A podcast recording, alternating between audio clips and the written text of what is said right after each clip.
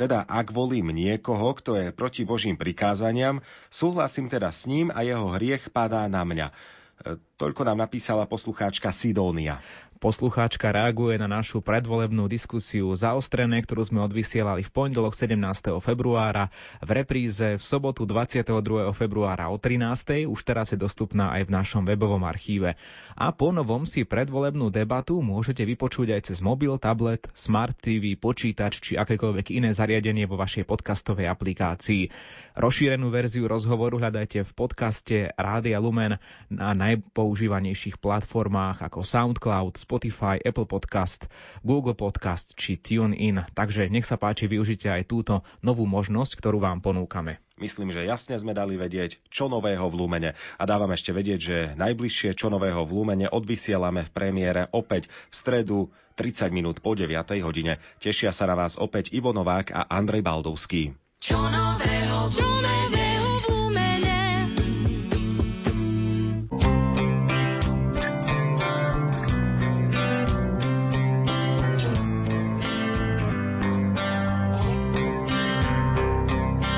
Dobrý deň, vitajte pri počúvaní význaní.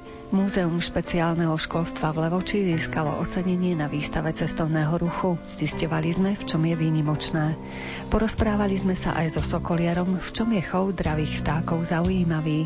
V relácii význania sa dozviete aj zo pár zaujímavostí o nočnej železničnej doprave i o živote v obci Kurima. Vypočujeme si aj rozprávanie pedagogičky, ktorá 10 ročia formovala svojich študentov okrem odbornej aj v duchovnej oblasti. Pod prípravou relácie sú podpísaní Jakub Akurátny, Jaroslav Fabian a redaktorka Mária Čigášová. Želáme vám nerušené počúvanie. Okom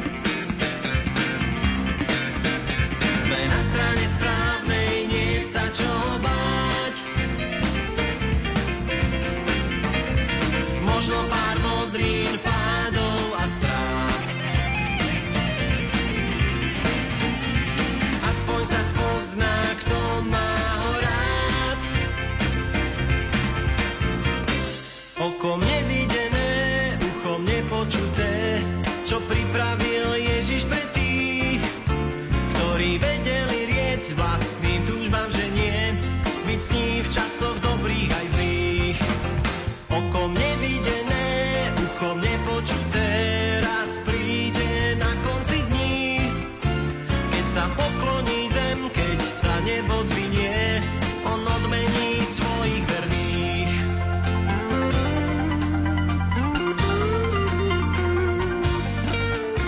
Múzeum špeciálneho školstva v Levoči získalo ocenenie v rámci súťaže Najlepší v cestovnom ruchu v Prešovskom samozprávnom kraji za rok 2019 v kategórii Najzariadenie Múzeum je prístupné aj s nevýhodneným skupinám návštevníkov. Nevidiaci využívajú brajlové popisky, nepočujúci si môžu vyžiadať video z prievodcu v posunkovom jazyku a vďaka schodiskovému stoličkovému výťahu je expozícia múzea čiastočne sprístupnená aj telesne handicapovaným návštevníkom, hovorí vedúca múzea Štefánia Petreková. Pre nás to je naozaj prvé takéto verejné ocenenie a sme veľmi naozaj vďační návštevníkom, pretože pretože toto je výsledok, že naozaj ten rok 2019 bol pre nás nesmierne úspešný.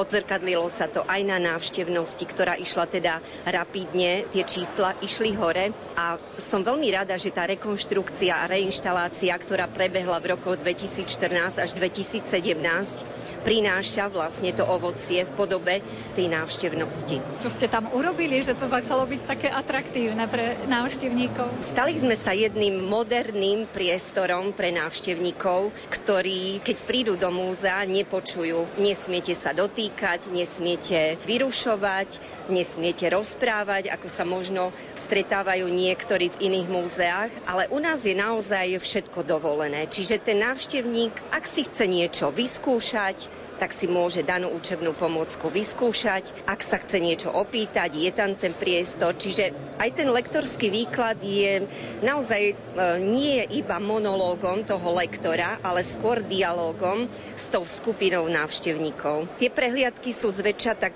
45 e.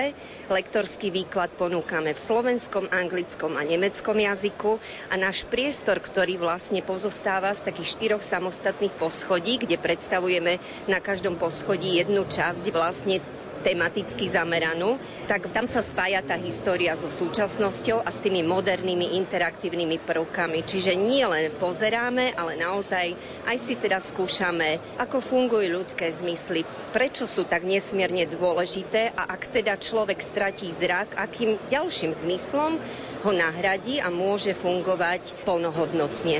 To vaše múzeum špeciálneho školstva kedy vlastne vzniklo? Toho roku oslavujeme svoju 30 takže sme v takom plnom rozkvete. Vzniklo takou transformáciou pôvodného slepeckého múzea, ktoré vlastne v Levoči fungovalo od roku 1974 až do roku 1986 a potom taká silná obec, skupina špeciálnych pedagógov sa snažila vlastne rozšíriť e, tú problematiku o ďalšie znevýhodnenia, čiže sluchové, telesné a mentálne. A teda v roku 1990, 16. novembra, sa otvorila už teda brána Múzea špeciálneho školstva v Levoči. Čiže máme naozaj krásnych 30 rokov tohto roku. Ak sa tam vyberú naši poslucháči, čo tam uvidia všetko u vás? U nás e, sa môžu oboznámiť s históriou špeciálneho školstva, aké výnimočné, úžasné učebné pomôcky používali v histórii, v minulosti, znevýhodnení v týchto špeciálnych školách a prečo tie pomôcky im pomáhali pri výchove a vzdelávaní, pretože v dnešnej dobe dosť počúvame o tom zaznávaní špeciálnych škôl, ale na strane druhej my poznáme veľmi veľa znevýhodnených e, mladých ľudí, ktorí navštevovali tú špeciálnu základnú školu a môžem, to je taký môj osobný názor, dovolím si tvrdiť, že tá škola, napríklad škola pre nevidiacich v Levoči, im dala to podstatné, to dôležité, okrem tých vedomostí, aj tú samostatnosť, čo je pre nich nesmierne dôležitá, lebo dnes sú z nich úspešní mladí ľudia, ako váš kolega, redaktor Ondrej Rosík, takže tým ho aj srdečne ja pozdravujem a mnoho ďalších, Miško Hercek, redaktor úspešný v slovenskom rozhlase, Želka Zemčaková. A to hovorím iba o tej redaktorskej skupine novinárskej nevidiacich, ale naozaj sú medzi nimi úspešní, nepočujúci, telesne handicapovaní. Mali sme výstavu napríklad dievčiny, ktorá sa narodila bez rúk, Pavlinka Čapajova z Bratislavy, žijúca teda v Bratislave a maľuje nádherné obrazy nohami. Čiže jednoducho tá výchova vzdelávanie na tom základnom stupni je nesmierne dôležitá, možno v tých špeciálnych školách, kde dostanú ten základ a neskôr sa môžu títo ľudia posunúť ďalej v rámci stredoškolského a vysokoškolského štúdia. Čiže u nás je tá ukážka, čo sa týka histórie, sú tam tie učebné pomôcky, dominantné a rôzne naozaj e, kompenzačné pomôcky, ktoré uľahčovali život s nevýhodneným. A na strane druhej e, je táto expozícia obohatená o moderné interaktívne prvky. Čiže naozaj už to dieťa pochopí, že ten ľudský zmysel je dôležitý. Čiže detičky hmatajú, počúvajú, ovoniavajú trebárs a prídu na to, ako fungujú tie zmysly. Ak vás navštívi treba nevidiaci, nepočujúci návštevník, ste pripravení aj na takého návštevníka? Ako som hovorila, my sme múzeum pre kohokoľvek, pre malých i veľkých, odbornú verejnosť, ľudí vidiacich, ale aj nevidiacich, dokonca aj nepočujúcich. Čiže nevidiaci u nás pri prehliadke expozície využívajú všetky texty, ktoré sú v brajlovom písme, samozrejme okrem lektorského výkladu. Pre nepočujúcich máme pripraveného videosprievodcu po posunkovom jazyku, ktorého si môžu vyžiadať pri vstupe do múzea. A napríklad čiastočne sme múzeum aj debarierizovali, čiže pomocou schodiskového výťahu je časť expozície prístupná aj ľuďom s telesným handicapom. Naozaj každý môže prísť a zoznámiť sa s vašim múzeom. Určite, určite sme otvorení komukoľvek a ja už teraz sa teším hlavne na tú letnú turistickú sezónu, ktorá u nás predstavuje mesiace jún až september, pretože v týchto mesiacoch budeme otvorení naozaj 7 dní v týždni od 9. hodiny do 17. s tým, že prehliadky budú možné každú celú hodinu tá posledná bude o 16. hodine a víkendy, vtedy bude múzeum otvorené od 10. Čiže cez týždeň od 9. do 17. víkend iba tá hodina neskôr, čiže od 10. do 17. hodiny. Ľudia, ktorí prídu za UNESCO pamiatkami na Spíš alebo na Púť na Mariánsku horu, nech sa zastavia u vás v múzeu. Určite budeme sa tešiť na každého návštevníka, ktorý zavíta a otvorí naše dvere, tak myslím si, že bude odchádzať naozaj spokojný a s tým zážitkom, ktorý je našim cieľom, aby ten návštevník odchádzal so spomienkou na toto múzeum, aby tá spomienka, ten zážitok pretrvávali naďalej. Oči čierne hľadia po okolí a telo pevné, aj keď ma občas bolí, to tak stvoril ma pán, aby som slepým ľuďom istotu dal. Zuby sťa britva, aj dých mám ostrý, možno hebká srst, no oceľové kosti. A keď to potrebuješ, som vždy pripravený ťa ochrániť. Žijeme vo svete, plnom nástrach kráti sa mu čas a naháňa strach, často strácame pointu. Pýtame sa sami seba, na čo sme tu. Choď s Ježíšom tou úzkou cestou, miluj ľudí láskou. Nesebecko je len na tebe, či sa ním necháš viesť, ako nevidiaceho vede vodiaci bez.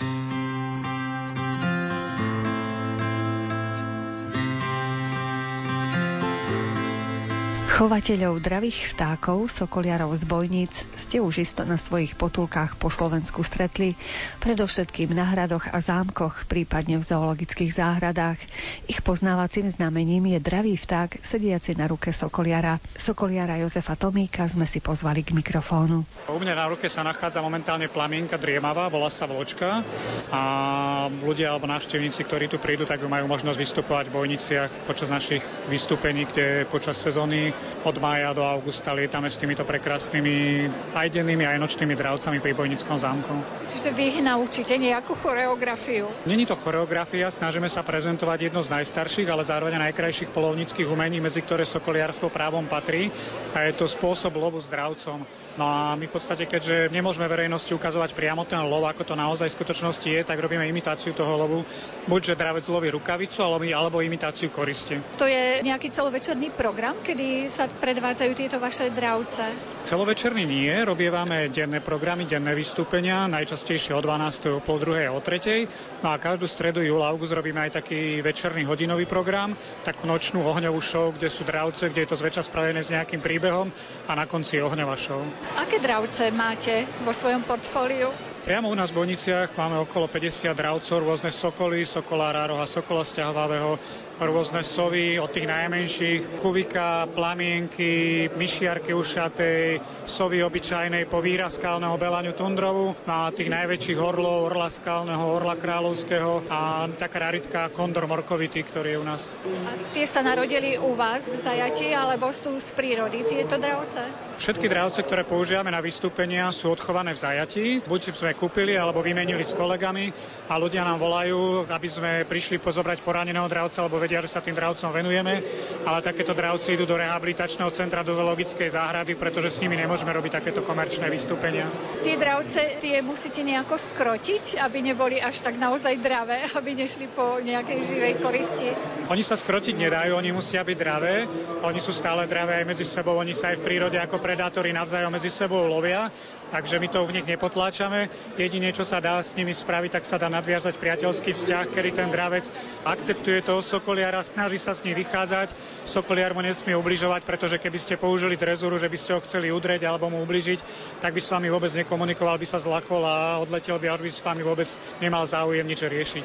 Ale tá vaša vločka je nejako taká mierumilovná, priateľská a krásna. Každý jeden dravec, ktorému človek venuje kúsok času, každý deň, tak je kľudný, je pokojný, není vystresovaný, lebo je zvyknutý na to prostredie a bude pánovi na rukavici Sokoliarovi oddychovať. Čiže vy sa mu venujete každý deň, teda tým dravcom? Áno, áno, my sme v Sokoliárni niekoľkí, ktorí sa tým dravcom venujeme denodenne. A koľko je váš členov? V Bojnice máme momentálne okolo 20 ľudí, s ktorými robíme a ktorí nám pomáhajú tejto denodennej starostlivosti o dravca. Poslucháči Rádia Lumen, ktorí sú z celého Slovenska, kde vás môžu vidieť najbližšie alebo v priebehu celého roka? Najčastejšie Najčastejšie teda v Bojniciach pri Bojnickom zámku. 5 rokov po sebe sme účinkovali na Trenčianskom hrade, kde sa veľmi radi vracame. No a potom kade tade po mestách po celom Slovensku, ale nielen po Slovensku, lebo chodíme účinkovať do Talianska, do Grecka, kade tade, tak po celej Európe. A ako tam reagujú na tie vaše vystúpenia v tých iných štátoch? Tak ono je to fascinujúce, či to robí človek doma na domácej pôde, alebo niekde v zahraničí, alebo v každom istom inom meste. Je zaujímavé u tých dravcov napríklad to, že keď sa zlakne, tak nechce priletieť napríklad počas toho vystúpenia a keď človek lieta počas vystúpenia so 7 s 8 tými dravcami, vždy sa nájde jeden také, ktorý vymýšľa a na tom sa ľudia najviac zabávajú. Aha, ten ho neposlúcha, takže to je pre ľudí také najsmiešnejšie, ale zväčša sa vrátia. Ja si myslím, že asi deti najviac majú záujem však od týchto dravcov, či aj dospelí. Nie len deti, naozaj aj dospelí, pretože každý jeden ten dravec, či je to sova, či je to sokol, orol, alebo každý ten dravec je tak špecifický. Na každom tom dravcovi je niečo prekrásne.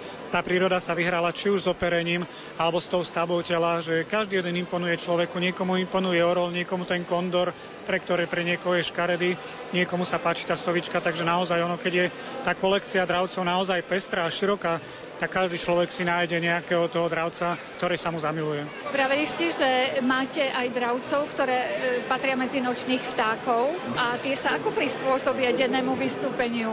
Úplne takisto ako my ľudia nočnej práci majú len obrátený režim, celý ten ich režim, ktorý oni majú v noci, tak majú obrátený, že cez deň lietajú, cez deň sa najedia a v noci oddychujú, normálne spia. Takže takisto ako my si obrátime režim, takisto aj tie dravce. Ale ono aj tak, e, čo je zaujímavé u tých nočných, hlavne teda dravcov, je to, že oni lietajú aj podvečer, dajme tomu aj skoro ráno, takže to není nejaké stresujúce pre ne fungovať počas toho svetla. Čo je na tom sokoliarstve také očarujúce, že sa tomu venujete, že tomu venujete svoj voľný čas? Najviac očarujúce na tom je to, že tie dravce sa naozaj nedajú skrotiť, že naozaj je to osobnosť sama o sebe. Ku každému treba pristupovať individuálne a to je na tomto najviac fascinujúce. Stromy Živé ruky zeme chcú sa dotknúť hviezd. V ich listoch nikdy nenájdeme príbehy laní a prázdnych hniezd. Stromy, pokorné ramená, vychýlia s láskou vtáčí spev, vždy zabulí vetva zlomená.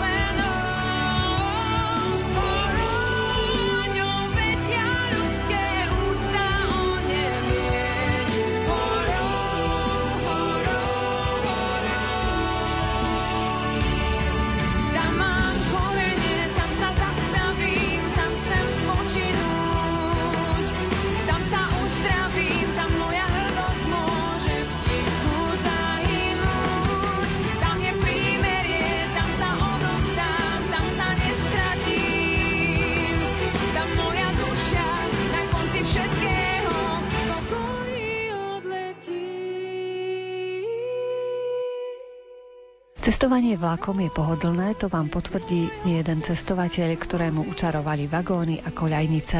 Aj vzdialenejšie trasy sa dajú zvládnuť, a to najmä ak cestujúci využijú jazdu v lôžkovom či ležadlovom vozni. Spoločnosť, ktorá sa na Slovensku venuje práve preprave cestujúcich v lôžkových a ležadlových vagónoch, si pred niekoľkými týždňami pripomenula 20. narodeniny. V spolupráci s Dopravným múzeom v Bratislave pripravila pri tejto príležitosti pre širokú verejnosť zaujímavé podujatie. Priblížil nám ho Tomáš Gálik. Tak môžem povedať, že naša spoločnosť zase posunula o kus ďalej. Naša spoločnosť sa zameriava na mimoriadnú prepravu lôžkovými a ležadlovými vozňami a celkovo na nočnú prepravu. Spoločnosť oslavila 20. výročie. Pri tejto príležitosti sme v spolupráci s Dopravným múzeom v Bratislave pozvali aj našich maďarských partnerov a pristavili exkluzívne salónne lôžkové a ležadlové vozne. Návštevníci mali možnosť sa prejsť týmito exkluzívnymi vozňami. Čas z nich jazdí ako salónny vozeň vo vlaku Golden Eagle z Maďarska do Istanbulu. Je to niečo ako Orient Express, čiže taká tá exkluzívna forma cestovania. Ak by som vám to mal tak v skratke popísať, tak jedná sa o taký ten nádherne zariadený historický vozeň, kde to sedenie je veľkorysé, nemáte tam 4 až 4 vedľa seba sedačky, ale naozaj sú tam len dve a potom na jednej strane len jedna. A uprostred takéhoto vagóna je klavír, a tam vyhrával svetoznámy, alebo aspoň na európskej úrovni veľmi dobrý pianista Vician Gábor. Aj nám tam zahral pár pesniček, spríjemňujú tú atmosféru vo vlaku. Zároveň navštivníci si mohli dať čaj, kafe a vyskúšať si, aké to je cestovať takýmito lepšími triedami vozňov. Tie také luxusnejšie e, ležadlové vozne tie ešte aj teraz premávajú, alebo je to historický exponát, ktorý je niekde v múzeu uložený? Oni naozaj premávajú, nepremávajú, ale v pravidelných linkách ako Euronight sú to väčšinou raz za týždeň linky, ktoré premávajú menej, sú to väčšinou také tie exkluzívne výpravy, alebo potom e, tieto vlaky alebo vozne sú prevádzkované v mimoriadných zájazdových vlakoch ktoré sú vypravené ako nejaké čartrové vlaky za poznaním. Čiže je to skôr taká rarita pre tých ľudí. Áno, je to určite rarita, nestretnete sa s nimi na hlavnej stanici Bratislave, to určite nie. V zahraničí na ne určite natrafíte. Majú svojich zákazníkov, je to vysoký štandard cestovania. Keď napríklad ten cestujúci hľadá nejaký spôsob, ako sa prepraviť z jednej metropoly v Európe do druhej, nechce riešiť hotel, nechce riešiť e, letenky, chce sa tam dopraviť v nejakom pohodlí a prísť na miesto. Vieme vôbec, kedy v akom roku začala takáto preprava lôžková vlakmi, alebo v ktorom storočí aspoň? Bohužiaľ nemám moc dobrú pamäť na čísla, takéto historické dátumy, ale mám pocit, že od začiatkov vlastne železničnej prepravy, ktorá vlastne bola možno aj prvá, tak už tie prvé vlaky slúžili na prepravu na dlhé vzdialenosti a už tam boli ležadlové lôžkové vozne. Okrem e, týchto významných vozňov, ktoré boli pristavené hneď na prvom nastupišti v dopravnom múzeu, tak návštevníci mali možnosť si vyfotiť s párnou lokomotívou Albatros, zároveň mali možnosť ísť priamo do lokomotívy, e, zoznámiť sa s ručňovodičom, priložiť uhlie a bola to taká pekná idylka, i priestory dopravného múzea pôsobia tak nostalgicky, takže taká lokomotíva s parou tam pôsobí veľkolepo a vo večerných hodinách bola ešte krásne nasvetená, takže to bola až taká romantická scénka. A myslím si, že deti to zbožňujú, takéto nakladanie do kotla. Áno, deti to zbožňujú a verím tomu, že veľa detí to majú taký nejaký sen. Vlastne radi cestujú vlakom, ale už tú lokomotívu možno vidieť len z obrázkov alebo na internete, ale nájde sa aj príležitosť, keď sa môžu takto naživo stretnúť s lokomotívou, pozrieť sa, ako to funguje. Ručne vodič rád vysvetlí všetky tie budíky a ako vlastne lokomotíva ako taký komplexný stroj vlastne funguje.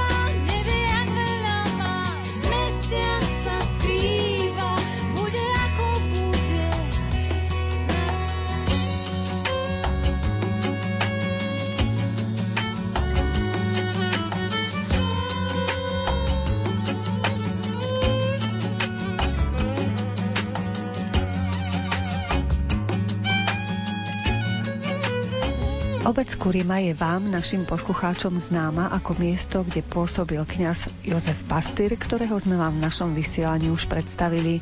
Tento aj naďalej žije v spomienkach jej obyvateľov, ktorí si na neho pamätajú, tvrdia, že to bol človek, ktorý ľudí spájal a viedol ich k skutočným hodnotám. Možno aj vďaka tomuto kňazovi sa dnešnej Kurime darí a nevyskytujú sa tu vážnejšie konflikty. O živote v obci sme sa porozprávali s jej starostom Jánom Bartošom. Kurima je výnimočná a stojí to možno za zmienku povedať aj tu, aby to znelo, že vlastne Kurime bola pomerne silná židovská komunita. Vlastne až, až do čias deportácie bolo v Kurime okolo nejak vyše 300 židov, nejak 340, alebo tak nejak tie čísla hovoria ktorí naozaj zanechali svoje domy, dvory, majetky a jednoducho z dňa museli odísť ale tak, jak spomínajú ešte tí pamätníci, aj môj otec, ktorý je obecným kronikárom, tak hovorí, že to lúčenie bolo veľmi, veľmi ťažké, veľmi dojímavé, lebo naozaj vychádzali spolu veľmi, veľmi dobre, nažívali a Zachovali sa obidva cintoríny, dodnes samozrejme tá, bola tam aj očistá kúpeľ, ktorú mali aj synagóga, tá sa samozrejme tá sa už, už nezachovala, ale sú tam obidva židovské cintoríny a vlastne dodnes e, stále spomíname. A nedá sa jednoducho zabudnúť, lebo jednoducho tvorili, boli súčasťou tej obce, tvorili jej hodnoty, boli tam a nedá sa to jednoducho prehľadnúť aj tento fakt. A ďalej je treba spomenúť aj rómskú komunitu, ktorú máme, asi nejak okolo 200 Rómov, a tiež je to také, že pri všetkej úcte voči iným komunitám inde, ale vieme, že tá problematika Rómov je stále taká ťažko riešiteľná, ale u nás skúrime naozaj práve aj tým pôsobením, jednak aj duchovnovca pastiera, ale aj predchodcov pred ním. Že tá bola, by som povedal, nejaká taká kontinuita, nejak navezovali v tej činnosti, v tej pastorácii jeden na druhého a vlastne aj budovali si ten vzťah k tým Rómom. Naozaj tie vzťahy obyvateľstva majoritného voči Rómom bolo také, že my tu vieme, že chodili, napríklad keď Rómovia mali svadbu, tak e, naši občania chodili im či už za vydavcu alebo za starostu. E, máme prípady, že sa skamarátili a išiel Róm za krstného otca kamarátovi. A dodnes ja, keď som rozprával bývalej spolmocnenkyni vlády pani Kláre Orgovanovej, že nech sa páči, keď chcete vidieť, akože reálne, ako sa prispôsobili, asimilovali Rómovia, príďte k nám do Kurimy. Uvidíte ich pekne vystavané domy, ako si žijú, ako majú svoj štandard, ale to nie je hneď. Viete, dnes je to tak, že bavíme sa o číslach, o štatistikách a týmto chceme nejak zmeniť. Aj tú rómskú otázku. Ja si dovolím tvrdiť, že jednak aj vďaka dôstojnému duchovnocovi pastierovi, ale aj predošlému vedeniu obce, že oni sa snažili tým Rómom povedať, že keď niečo s nimi riešili, že to nie je len kvôli nejakým štatistikám a číslam, ale že to myslia vážne, že to myslia úprimne, že chcú, aby ich život bol hodnotnejší, aby nežili v nejakej chatrči, aby muži nesedeli, nepopíjali a ženy nechodili so nejakým zajdom na chrbte s ráždím alebo si nosili drevo. Že to sa musí zmeniť. Ja môžem teraz tak byť trošku osobný, ale môj otec robil tajomníka MNV a ja ako malý chlapec som ho nieraz našiel v romského sade. A už ma tam jedna teta videla a som pýtala, a ty budeš Janči Bartoša, chlapec, ty ideš za otcom, hej, tak choď tam hore. A už ja som tam svojho sa našiel v pracovnom v Monterkách, ako vymienial krytinu, škrydlu im na dome, alebo ako sme sa im poskladali a na Vianoci im tam odnesli stromček, vianočné ozdoby a tak ďalej. Čiže tam bolo to, že fakt e, sa išlo pomôcť a oni to tak vnímali. Zrejme toto tak e, dneska je ten výsledok, že naozaj Kurima môže byť takýmto príkladom toho takého spoločného rešpektovania sa a spolunažívania a tej podstatne vyššej životnej úrovne aj tých našich Rómov. Čiže vy tam nemáte takú typickú osadu rómsku? Nie, nemáme a mám takú skúsenosť, keď som začal starostovať a zomrel pán Rigo, Karol, ktorý bol naozaj mienkotvorný, robil majstra v bývalom veľkom závode JAS a naozaj bol mienkotvorný, vedel usmerniť tých Romov a on keď zomrel, tak ja som potom niektorých chlapov oslovil a som sa ich opýtal, že no a kto ho teraz nahradí? Chlapi, kto bude teraz nový Vajda? No ja som zistil, že ja som ich tým urazil.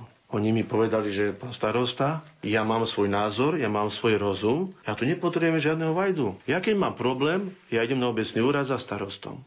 Nie som z tých, čo sa skrývajú, kde len dá sa že plazením žiť má sa. A dnes už viem, kto som, idem za nosom. Výťazí len ten, ktorý rád hrá sa, lebo málo má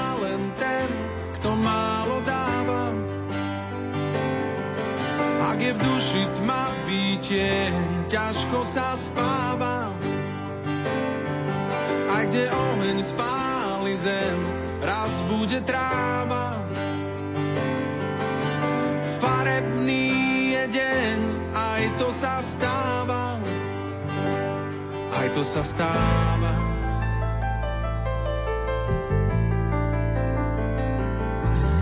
Raz chodím spať až ráno, raz keď sa stmieva. Verím v dobro v nás, veď aj to je viera.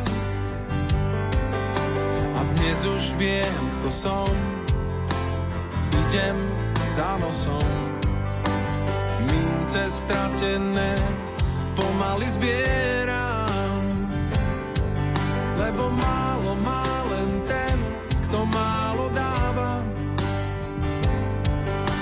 v duši tma pítie, ťažko sa spáva.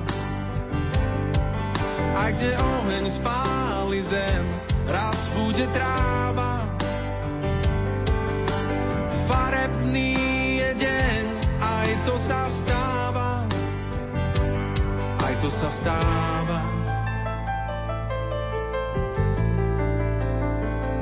Keby sme možno ešte tak v krátkosti spomenuli aktivity obce, keby ste nám zosumarizovali nejaké vaše projekty, ktoré robíte pre občanov, čo ste tam stihli urobiť a čo máte v pláne? Žijeme v programovacom období, sú tu výzvy z eurofondov, samozrejme aj dotácie zo štátneho rozpočtu a ide tu o to, vypracovať kvalitný projekt a samozrejme potom čakať, či sa zadarí, či sa pošťastí a pokiaľ sa pošťastí, tak potom vyhrnúť si rukavy a pustiť sa do práce, aby samozrejme to bolo aj zmysluplné, aby to nebolo len tak, že no tak iní dávajú a ja dávam, ale aby to bolo aj niečo, čo je potrebné pre našu obec aj pre Kúrimu. No, tak, som povedal, aj môj predchodca toho veľa v Kúrime spravil, aj tí predošli, ktorí boli vo vedení obce, že naozaj Kúrim aj strediskou obcov, inžinierské siete máme takmer komplet, e, občianská vybavenosť je na poviem to tak skromne, na slušnej úrovni ale samozrejme vždy je čo opravovať a my máme tých budov dosť. Napríklad poviem, že ďalšou národnou kultúrnou pamiatkou je náš klasicistický kašteľ zo začiatku 19.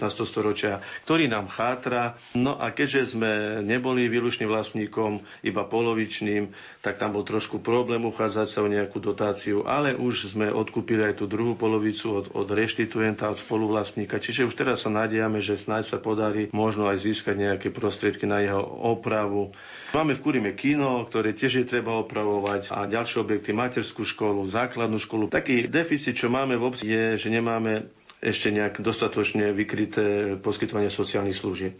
Teraz mám na mysli e, štandardný domov dôchodcov s celodenným pobytom. Mali sme denný stacionár, aj ten sme museli zmeniť kvôli zmene legislatívy, ktorá nám trošku to skomplikovala, tak sme to premenovali na senior klub a tam sa dochodcovia schádzajú s tým, že samozrejme už viac to financuje obec. Čiže do budúcna možno nejak nájsť prostriedky alebo vhodný projekt na domov sociálnych služieb.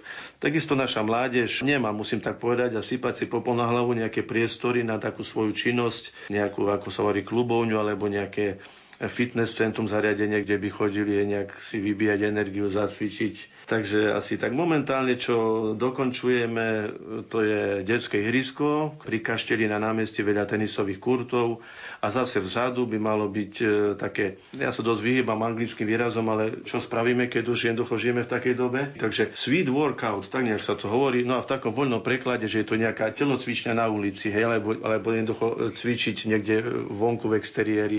Takže bude tam nejaká zostava pre mladých, pre dospelých, kde si budú tiež môcť vlastnou váhou tela vyskúšať svoju kondíciu a, a vybíjať si svoju energiu. Čiže je toho dosť, ale také, keď ste sa pýtali, že aj niečo, nejaké slávnosti, alebo čo robíme, tak už štandardne sú vždy tie dni kurimy, ktoré sú vždy okolo Sviatku svätého Michala, patrona nášho kostola. A my sa vždy tak snažíme nejak venovať, dať tomu nejakú nosnú myšlienku, a tak spätne sa pozrieť do histórie obce. Tak napríklad od roku 2011 máme v Kurime aj jarmok. Študoval som záznamy v knihe na rodnom grunte od nášho pána profesora Jozefa Višča, čestného občana, autora. A tam som sa dozvedel, dočítal, že v Kurime v stredoveku boli veľké jarmoky. Vlastne Kurima dostala výsadu, aby sa konali jarmoky aj 3 až 4 krát do roka.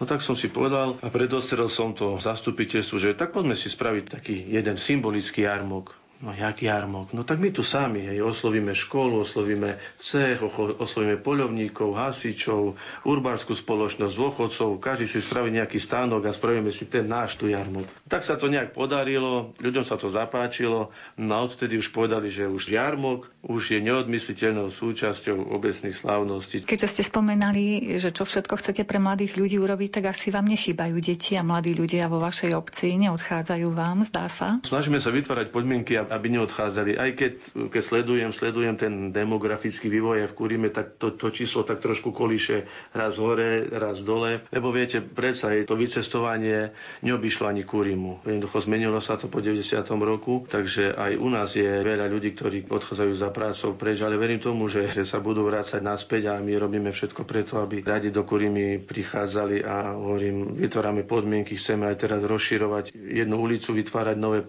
ako IBV, ak sa tomu hovorí, stavebné parcely, aby mohli budovať byť v Kurime. No a materskú škôlku máme pomerne veľkú budovu. Pár rokov dozadu sme mali vrchné poschodie uzavreté, detičky boli iba dole na prízemí. No a keďže jednoducho prišiel náraz detí, tak sme boli nútení zainvestovať, opraviť aj priestory na poschodí, lebo jednoducho deti bolo podstatne viac, tak samozrejme sme, sme to museli prispôsobiť tomu. Čiže je tu náraz aj čo sa týka detí v materskej škôlke. A keďže Kurima je takou strediskovou obcov, Takže už tak badám, že už je záujem aj z okolitých obcí, aby detičky chodili k nám nielen do základnej školy, ale aj do materskej školy, lebo Kuri vlastne na úrovni zdravotného strediska, pošty, základnej školy, tak vlastne na týchto troch veciach vlastne je Spádova a z okolitých asi deviatich obcí využívajú tieto služby aj občania. Čiže my sme takou strediskovou obcov už dosť dávno. Vzhľadom na to, že aký ste aktívni, tak zrejme je to také lákavé pre ľudí žiť u vás v Kurime. Čo to by bol za starosta, keby nerobil e,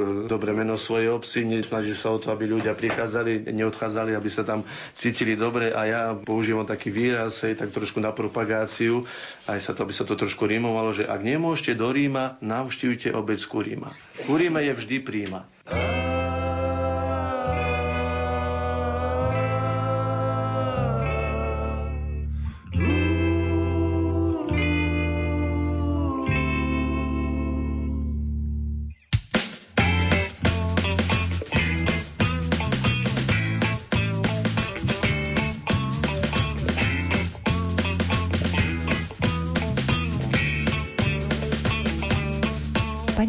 Draveckú sme vám v našom vysielaní predstavili ako pedagogičku Košického konzervatória, ktorá sa v priebehu celého života angažovala v cirkvi, či to bolo v čase budovania socializmu alebo po spoločenských zmenách v roku 1989. Prvú časť nášho rozhovoru ste si mohli vypočuť vo vyznaniach 15. decembra. Dnes pokračujeme udalosťami roka 1989. Ja som zažila odmek v 68. kedy som bola maturantka. Vtedy som bola zo začiatku skeptická a stále som si hovorila, že pokiaľ nebude povolená grecko-katolícka církev, tak tomu neverím.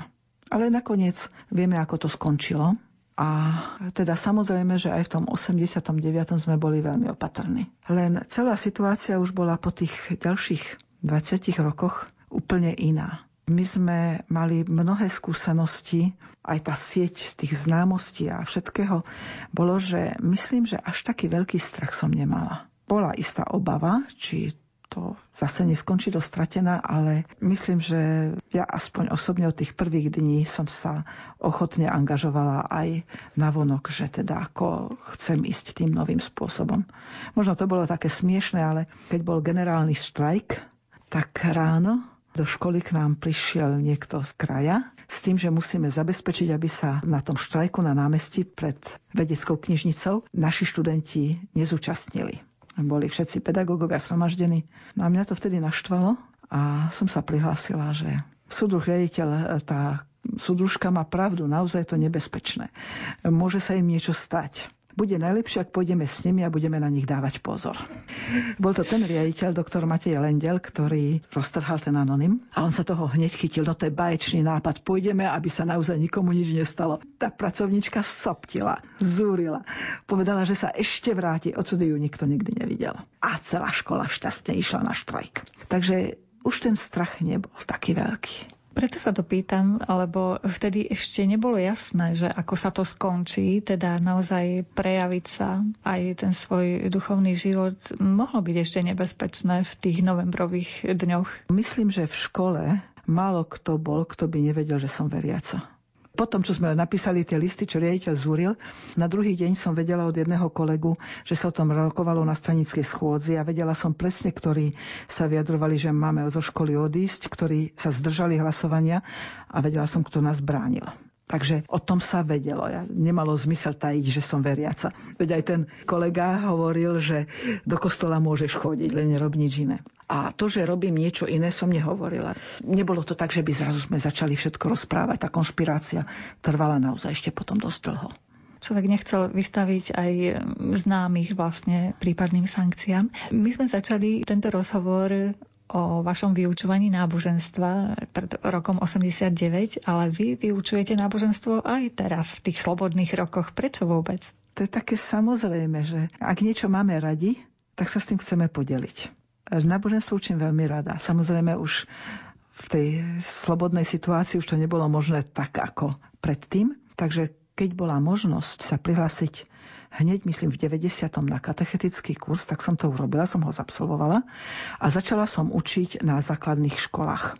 V rámci mojej farnosti, moja farnosť Košice Juh, vtedy ešte zahrňala jazero, takže som učila na školách na jazere popri svojej hlavnej práci. Keď bola možnosť sa prihlásiť na štúdium teológie, v 91. som robila príjimačky na spiskej kapitule, ale ešte to ešte patrilo pod Univerzitu Komenského a dostala som sa do tej prvej skupiny, boli nás vraj 300 na príjimačkách vtedy. V prvom ročníku sme boli okolo stovky. A po štyroch rokoch som pokračovala v rozšírenom štúdiu po promociách, aby som dostala aprobáciu vyučovať katolické náboženstvo aj na stredné školy. Ale nepredpokladala som, že budem učiť na svojej škole.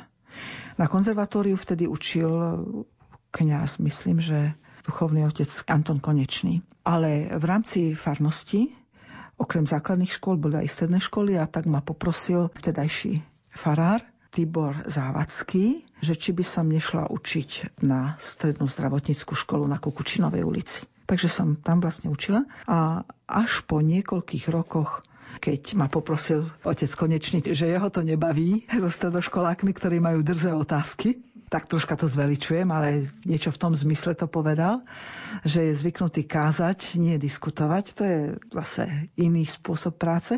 A vtedajší riaditeľ súhlasil, tak som začala učiť aj na Košickom konzervatóriu. Na tej Kukučinovej som po nejakom čase prestala, lebo som nevedela zladiť povinnosti v dvoch školách a učím náboženstvo dodnes. Majú budúci umelci záujem aj o náboženstvo? Okrem možno dvoch rokov v jednej triede sa viac žiakov hlási na náboženstvo ako na etiku. Tam je totiž prvé dva roky povinne voliteľné náboženstvo s etikou a myslím si, že teda väčšina má záujem o náboženstvo. Konkrétne musím pochváliť týchto ročných prvákov. Proste majú perfektnú dochádzku a veľký záujem a sú strašne zlatí. Nehovorím, že tí druháci nie sú. Čo ma ale mrzí, je, že náboženstvo sa učí na stredných školách len dva roky. Práve vo veku, kedy by to mladí ľudia potrebovali, aby boli otvorení pre informácie už tak dospelejšie, to končí a skutočne málo kedy sa stane, stane sa, už boli také prípady, aby dobrovoľne chodili, keď nemusia že už vlastne takým zrelším mozgom dokážu Aha. absorbovať všetky tieto informácie. Čím vás to osobne obohacuje, ten kontakt s mladými ľuďmi a práve na týchto hodinách? Neviem, ja učím celý život. To je najnudnejší životopis. Ja som nastúpila v 72. na Košické konzervatórium a teraz Timonova, predtým to bola hlavná. Učím dodnes. Myslím, že človek, ak má byť učiteľom a má byť šťastný, tak potrebuje mať veľmi rád tých, ktorých učí. A myslím, že ja tých mladých ľudí mám rada. Jednoducho som s nimi rada, rada s nimi debatujem, rada som s nimi. Musí mať veľmi rád to, čo učí. No a potom musí mať aj nejaké vedomosti. A to je rovnaké, či učím klavír alebo či učím náboženstvo. To je vlastne to isté. Občas sme takí malicherní, cestu si zamieňame s cieľmi. Máme dôležité plány, sme silní, skvelí, nezávislí sami. Je jedno, či máme dvere z dreva, či z kovu, keď sú zamknuté a nie sme za nimi spolu. Dávno sú zabudnuté sľuby, tvoje ruky, Margarety, ľúbi či neľúbi.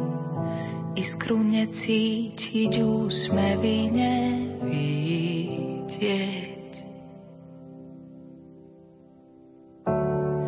Prosím, nájdime cestu späť, cestu k sebe domov.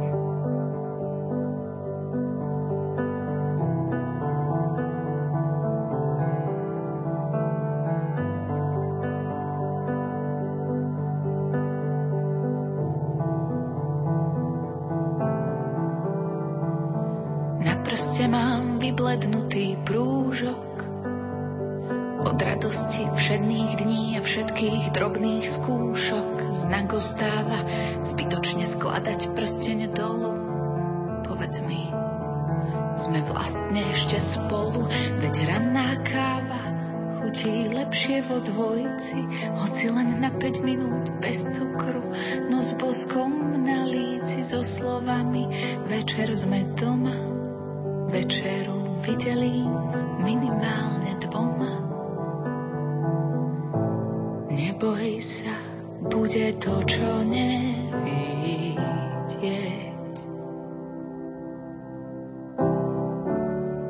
Prosím, nájdime cestu späť, cestu k sebe domov, mm, cestu k sebe domov.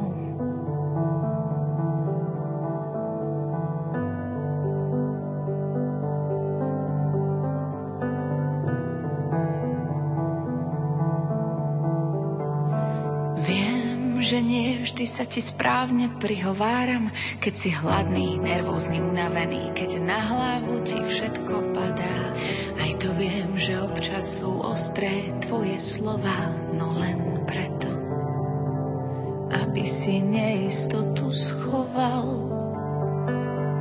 Mm, a keď nám kvapká kohútik a tečú nervy, vyhorí žiarovka a ja som nekúpila žiadnu do rezervy.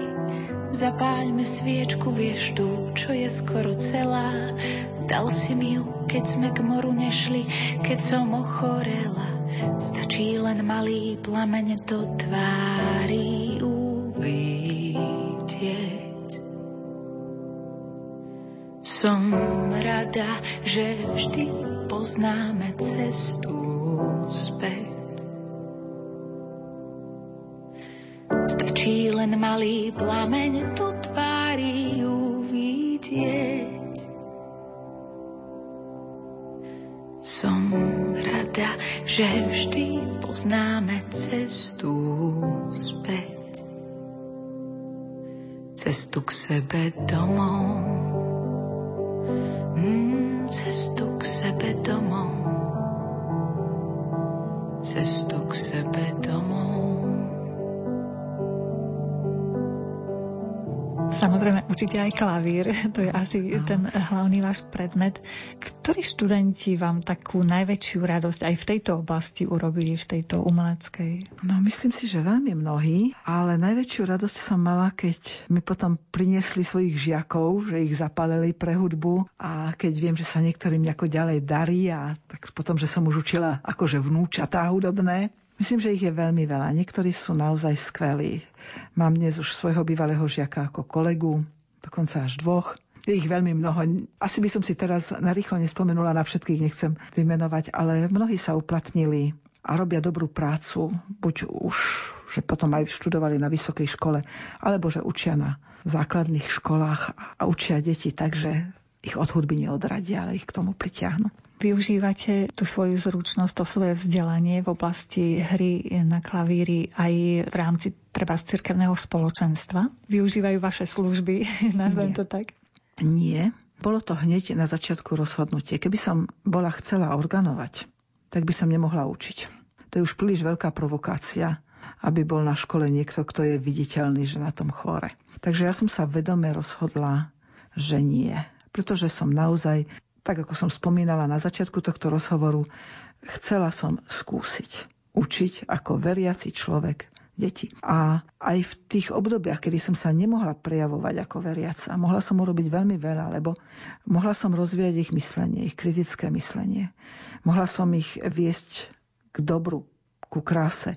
A myslím, že stalo to za to. Takže nie. Niektorí z vašich študentov pôsobia v rámci cirkvi, treba hrávajú sprievod počas omši a podobne. Áno, veľmi mnohí. Niektorí dokonca ešte ako študenti mali z toho potom nepríjemnosti, pretože účinkovali v kapele, chodili na primicie, na svadby, boli z toho potom poprasky. A môžem povedať taký jeden pekný príbeh, ktorý sa stal, že ako Boh vie veci zariadiť. Jedna z mojich žiačok na začiatku pôsobenia, myslím, že som ju dostala hneď druhý rok, ako som tu bola, bolo veľmi zlaté dievča a tak sa angažovala. Spievala aj v takej kapele a chodievali na rôzne akcie. Aj ma pozvali. A niekto to vyzradil. Výsledok bol, že na konci štúdia jej triedna profesorka napísala do hodnotenia, že je angažovaná veriaca. To bola tragédia v tej dobe. Pretože tým pádom ona si dala žiadosť na Zušku, jej ani neodpísali. Viacerých ľudí viem, že proste sa museli zamestnať úplne inom, pretože s takýmto zápisom na školu nepríjmu. Nejakým zázrakom sa stalo, že koncom augusta mi priateľka telefonuje, či neviem o niekom, kto by mohol nastúpiť na ich Zušku, pretože náhle odriekla tá, ktorá nastúpiť mala. A celý jej úvezok vysí. Okamžite som tú dievčinu zohnala že nech tam ide. Nemali čas pred 1. septembrom vypýtať papiere, ktoré ležali na tej inej zuške. Prijali ju. No a keď už je podpísaná zmluva, tak je už ťažké vyhadzovať. Je z nej vynikajúci pedagóg, ktorá vychovala veľa skvelých žiakov, aj takých, ktorých mi potom prihrala, ktorý je dnes koncertný umelec. Potom neskôr si aj urobila vysokú školu už na, v Ružomberku. No, pán Boh sa stará. Zorganizuje to tak, ako áno, má byť. Áno, zorganizuje to. Vy ste spomenuli, že je dôležité mladých ľudí naučiť aj kriticky myslieť. Prečo je to potrebné podľa vás? Bolo to potrebné za komunizmu a je to potrebné dnes. Pretože ak ja nedokážem rozlišiť pravdu od lží, hodnovernú informáciu od, dnes sa to hovorí fejku, tak môžu tie moje kroky ísť úplne zlým smerom. Takže to bola veľmi dôležitá úloha, vtedy aj, aj dôležitá úloha aj dnes. Mnohí o mladých ľuďoch rozprávajú, že len do toho mobilu pozerajú a takto pasívne príjmajú e, zábavu. Aká je vaša skúsenosť? Moja skúsenosť nie je celkom typická, pretože pôsobím na škole, ktorá je istým spôsobom výberová. K nám už prídu tie deti, ktoré sú ochotné sa pre niečo namáhať. Ale môžem povedať, že z mladých ľudí mám čoraz lepší dojem. Najhoršia situácia bola možno po revolúcii. Vtedy sa všetko tak ako nejak rozbúralo. Ale dnešní mladí ľudia sú aj cieľavedomí, aspoň mnohí z nich. Myslím si, že to percento tých cieľavedomých je väčšie, než bolo, keď som ja študovala. Oni vedia, že keď budú dobrí, tak sa uplatnia. Vedia, že keď nebudú dobrí, tak sa neuplatnia.